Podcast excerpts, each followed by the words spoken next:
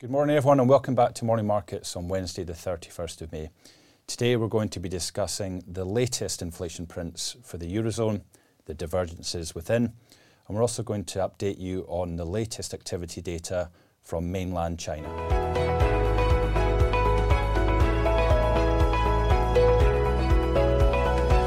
So, before we start on Eurozone inflation, let's update you first of all on the U.S. debt ceiling. An important bill passed the first hurdle yesterday in the lower house, and it looks likely that the bill will go to the floor today for a debate and then the vote, which will allow it to go to the Senate to be then passed on to President Biden for signing.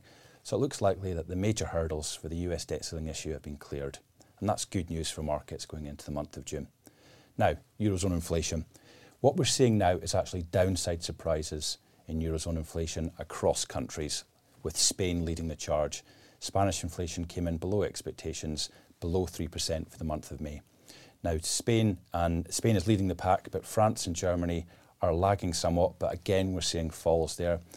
French inflation came in around about 5.5%, and the regional surveys in Germany point to price declines there. And that's because we've seen negative prints for the month of May in Germany, France, and Spain. So this actually points to uh, prices are actually falling in these countries. So this uh, largely indicates that we've seen the peak in price pressures in the Eurozone, and we're hopeful that further price pressures downside will build as we go into June. Now, Chinese activity data for the month of May has come in, and it points to a slowing economy there. Bear in mind, most optimism in markets was for the Chinese economy to lead global growth post-reopening from COVID lockdowns at the end of last year. That was largely the case through quarter one, but what we've seen here from these updates is a material slowing in many components of both the manufacturing and services industry. So what we would say is that if we put aside business optimism and business sentiment, there's evidence of small recessions in the manufacturing and services sector there. Now, it's to be expected that there's a slowdown in the manufacturing sector because the global manufacturing cycle is slowing quite quickly following the reopening in the West, and it's only natural that as consumers move from goods to services in the Western reopening, which is well underway, that the manufacturing cycle dips somewhat. So we're seeing contraction in new orders, in prices and output, and in sales in China. However, somewhat disappointingly, we're also seeing similar in the services component.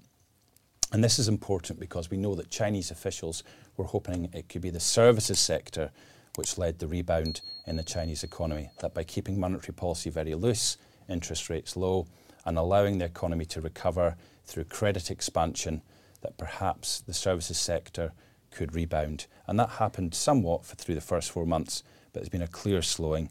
Again, we've seen output contract in the services sector. New orders and sales declined, as did prices. And recall that China has one of the lowest inflation rates in the world. Inflation is closer to 1%.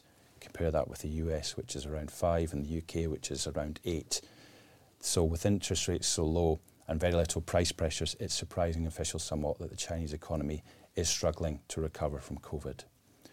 Now, please join us tomorrow, where our CIO, Jeff Kassen, will update you on further inflation prints from the Eurozone and round up the month of May for you.